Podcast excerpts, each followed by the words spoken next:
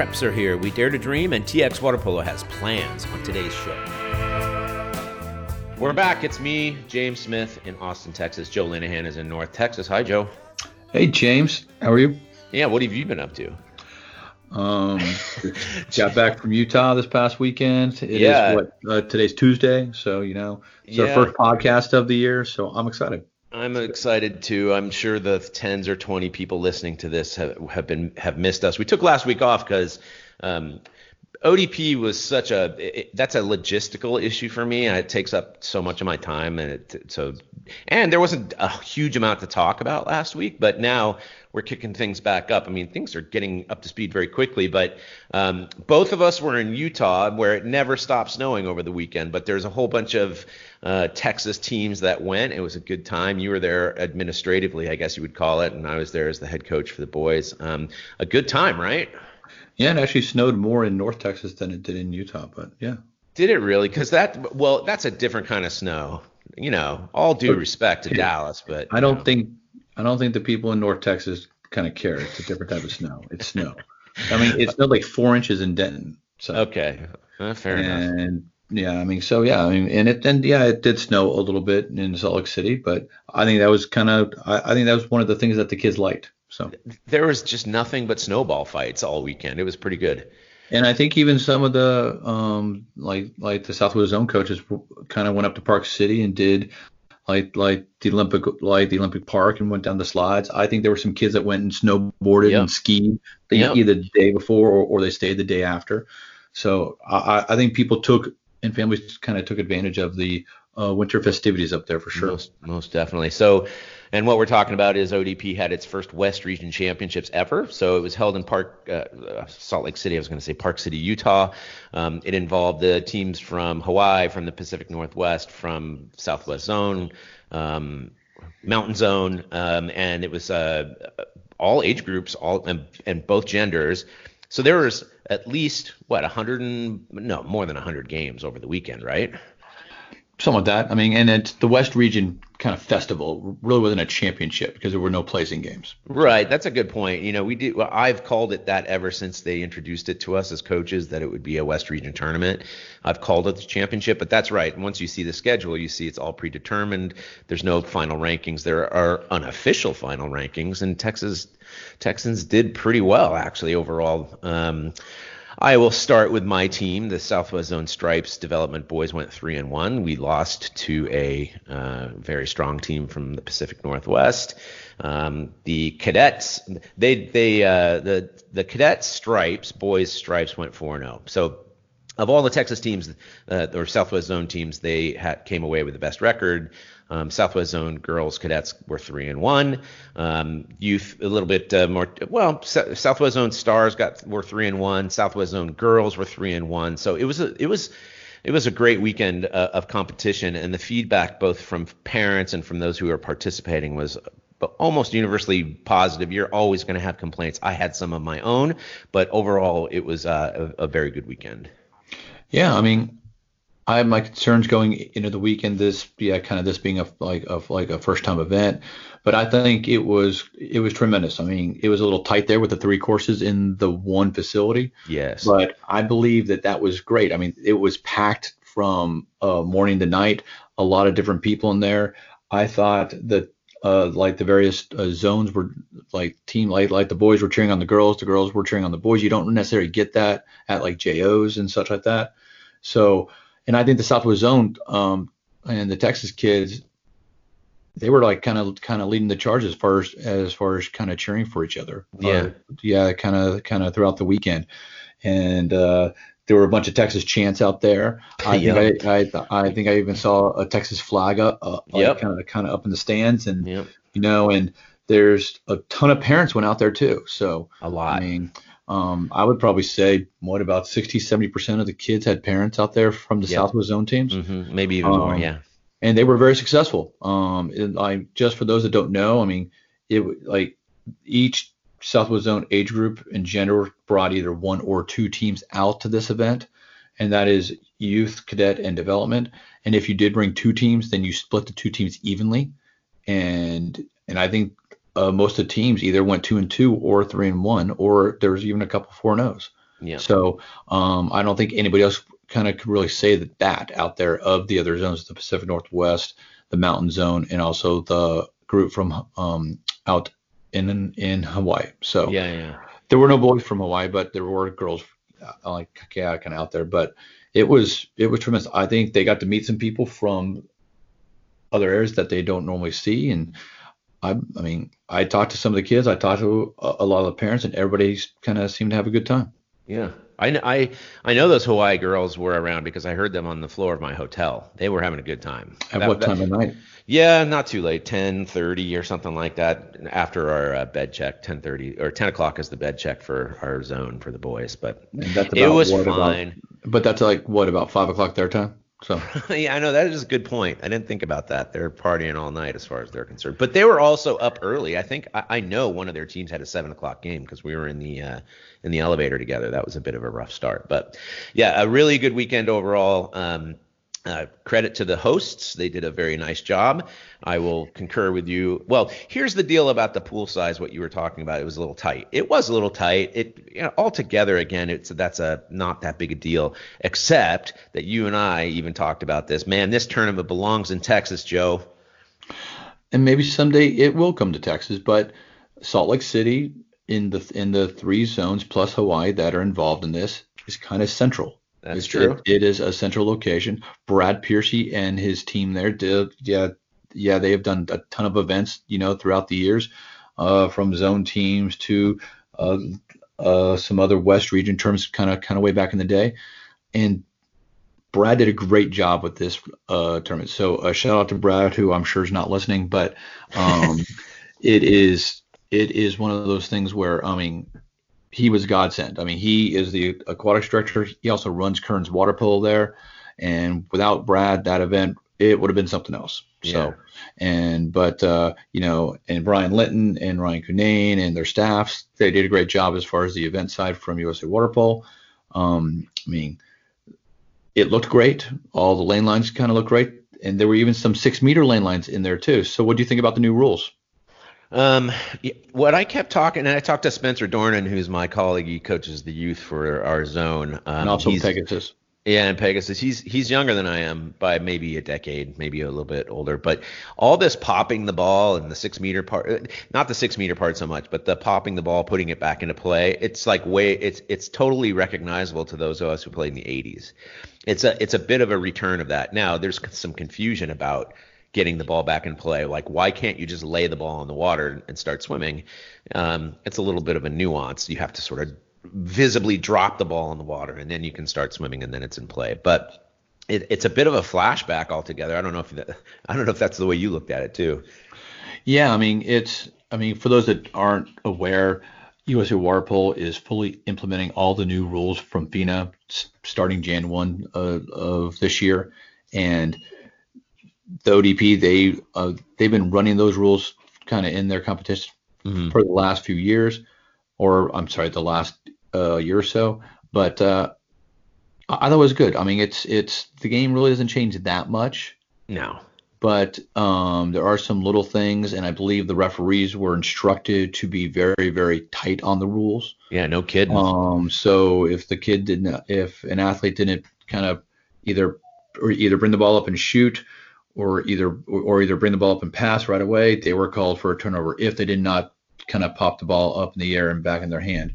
Yeah. I do. There is the um again. I think that if the ball is just lying there on the water, and if you just swim into it, if you if you don't have your hand touch it and kind of and yeah and kind of let go, that's a turnover. I think that's kind of ridiculous. I also think kind of calling the delay against the goalie when there's no pressure. Exactly. These are the little interpretations that'll kind of kind of figure themselves out by the time the summer season rolls around. So you think? It, oh, okay.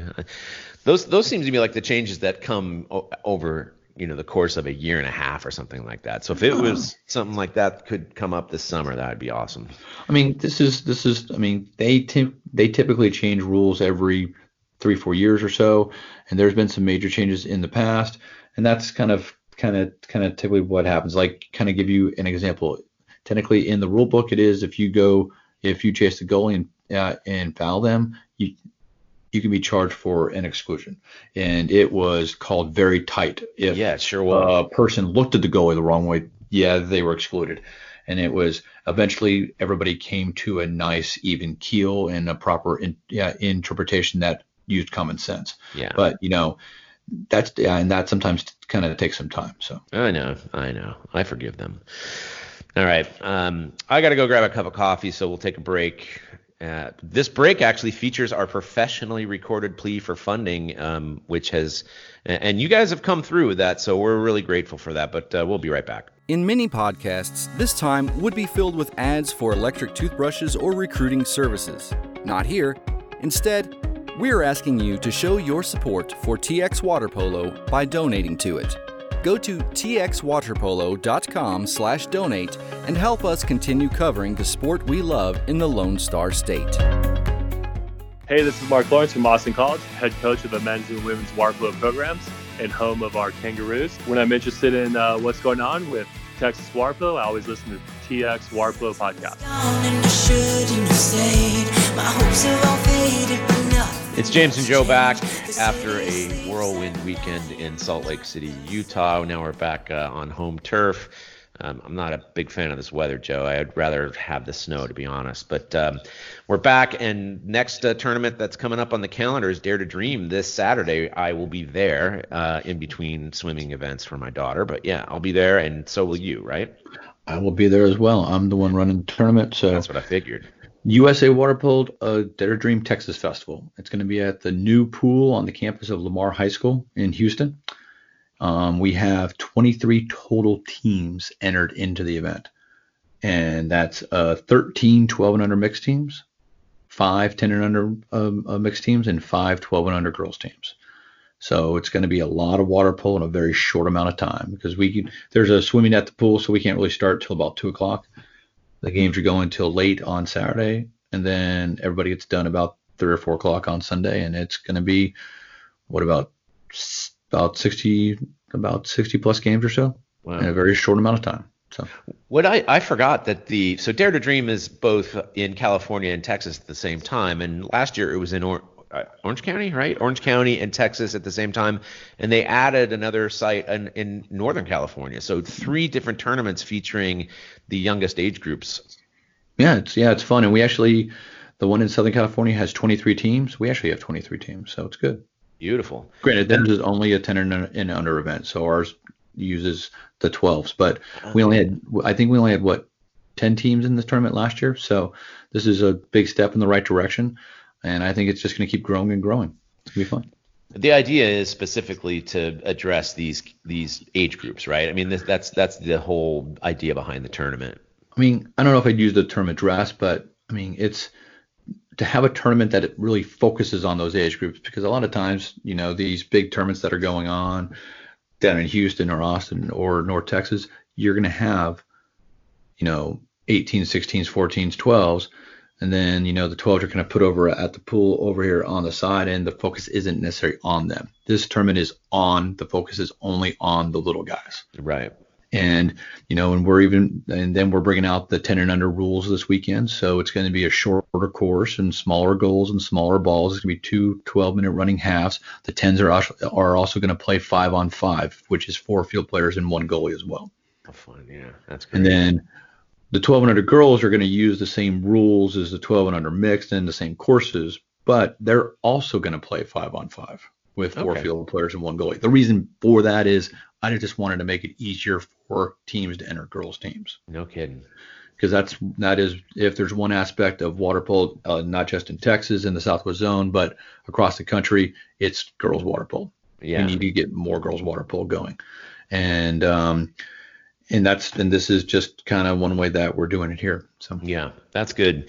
A lot of people don't really recognize that back in the 90s, this this sport was in horrible shape. The NCAA was considering dropping it. The number of men's teams and the NCAA was right around 40, which is a I don't know if it's official, but at least an unofficial threshold for the amount of teams that you need to have NCAA sanction. So they started women's water polo, and it uh, absolutely uh, turned the sport around. So yeah, we should be growing that a lot more here.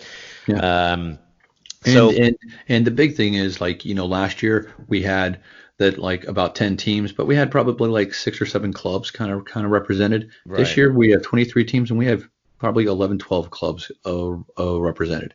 Yeah. This is this is a huge step, you know, and um, you know teams that had some kids play with somebody else last year are entering their own teams this year. right. So, and that's a big step, and I'm very excited because this is what we want to do: is we want to have more younger kids. If everybody has more younger kids, the older kids are going to take care of themselves. Yeah. It's and just it's just getting a, a critical mass of younger kids in your club that is going to help you build your club kind of for the long term.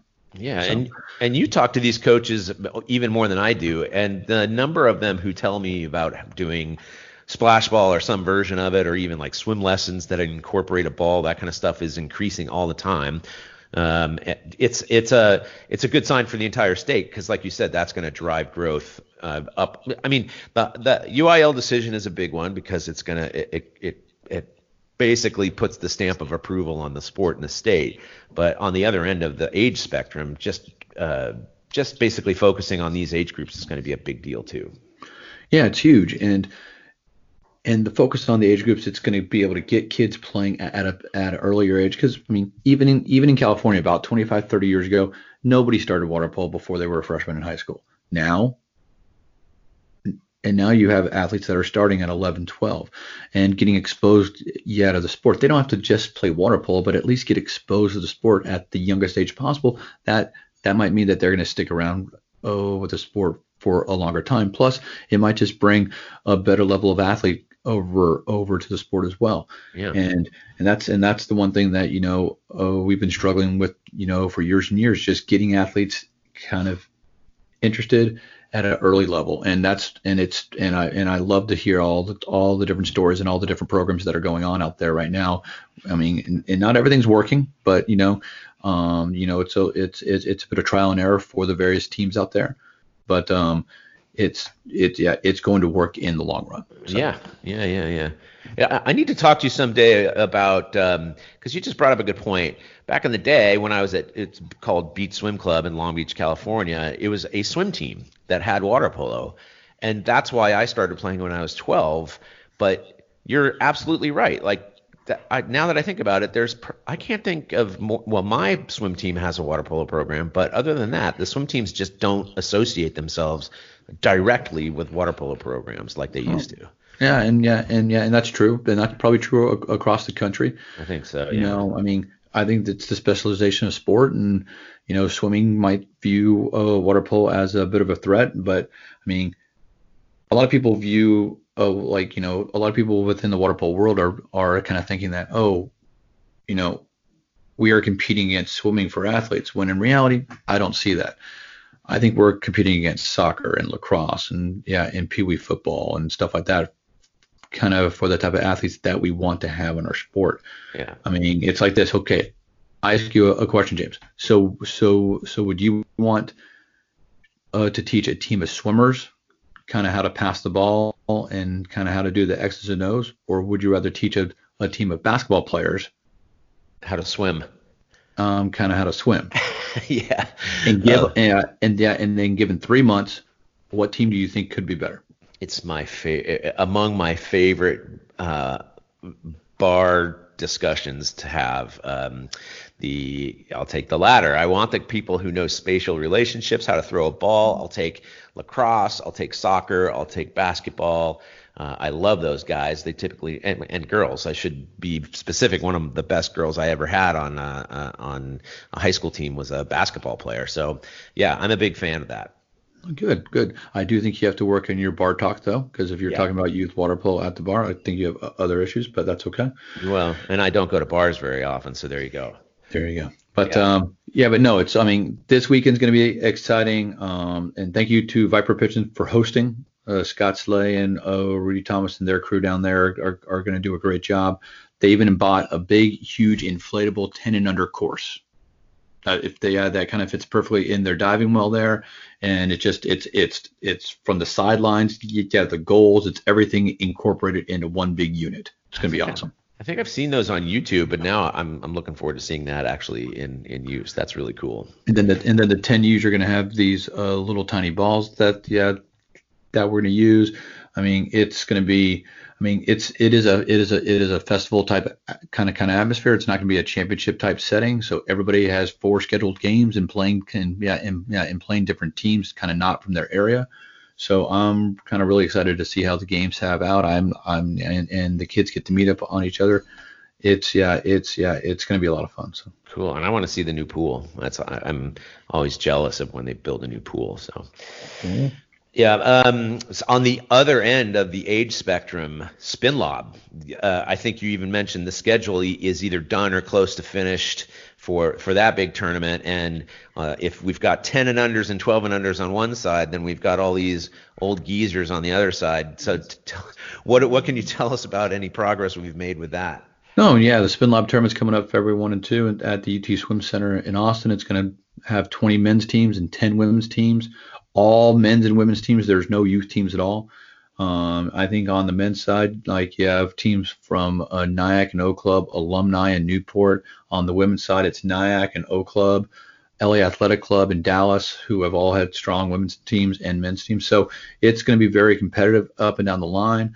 I mean, there's other events that are going on in the zone too. I think some teams are finishing up January kind of with some game days you know, in both Houston and North Texas. Right. You, um, there's the Cowtown Stampede, I think, on February 8th and 9th, um, up in uh, uh, up in Southlake, and then that's for for the age group kids.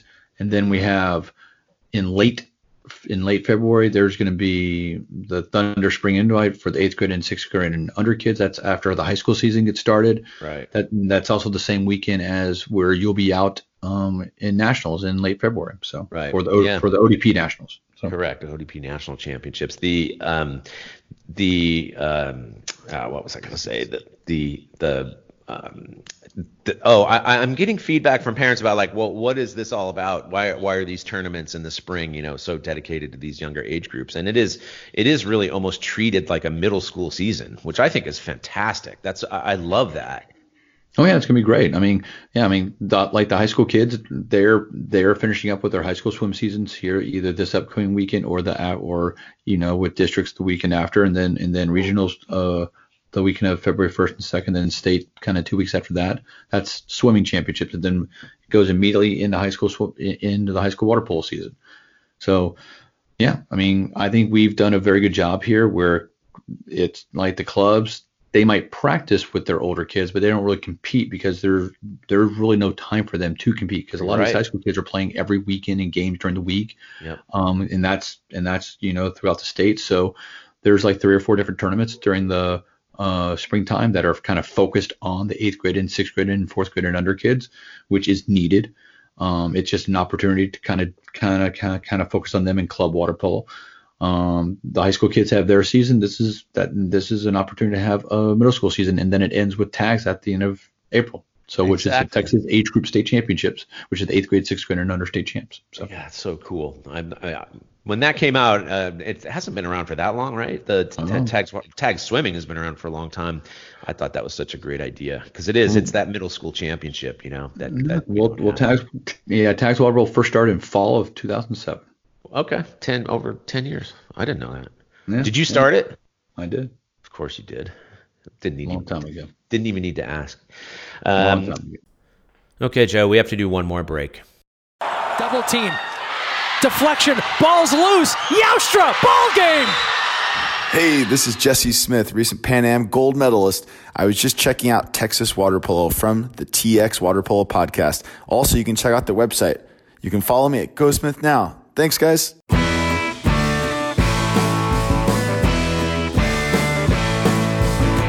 James and Joe, this is going to wind things up here. Uh, we'll cover a couple items, but really the, the high school season that's coming right around the corner.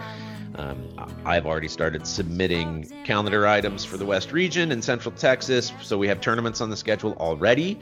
Um, and that's that stuff has largely been done in the much more mature areas down in uh, in the Houston and Dallas and up in Dallas. Um, but before you know it, these first games are going to be taking place. We talked about the uh, high school swim season coming to an to an end, thankfully, and so here we go. The water polo season's right around the corner. Yeah, and I'm and I'm looking forward to the, like the different things that we're going to do with this podcast and the TX Water Polo website and such. You know, uh, uh, you know, rankings and coaches polls and a lot we of a, a, lot of interviews. This is what you tell me. So and no idea. And kind of players of the weeks and stuff like this. So it's gonna be it's gonna be a fun um, kind of a high school season, and I'm looking forward to it. It's it's uh, one of the things that I always wanted to do with both Total Water Polo and TX Water Polo was uh, was um, I know that's a sort of blanket statement like ha- having engagement, but really what I'm looking for is input from say coaches or fans about who are the good teams because even even I um, in Central Texas am not really able to see what goes on during what I would call the regular high school season, not the postseason. In Houston or Dallas, we don't really travel that much. So who are the good teams? Like the, the, the good teams play one another, or they tend to. But even better than that is is to um, get the input of coaches who see all these teams so that we know who they think is the best in the entire state, not just in their own region. So I'm I'm really looking forward to doing those kinds of rankings. Yeah, and I mean, I'm looking forward to almost every week having like a little have a different segment kind of focused on on kind of high school and talking about the rankings and talking about the kids that yeah yeah that did well, the teams that did well. I mean, still we're still going to be talking about club and uh, and, and Austin College girls and and everything else that that's going on out there. But um, this is the high school season, so I mean, it's it's it's kind of like everybody's trying to do a better job here this spring because of because of the UIL coming in fall of 2021. I think I think you know we can do a, a like an awesome job with it as well. So yeah. So coaches, get ready. You're going to get an email from us about um, participating in this in, in, a, in probably an ongoing weekly poll, almost like uh, CWPA or some other organizations who do that. Um, I know that we're interested, uh, especially you, in doing interviews with people who are involved in the sport, not just here but elsewhere.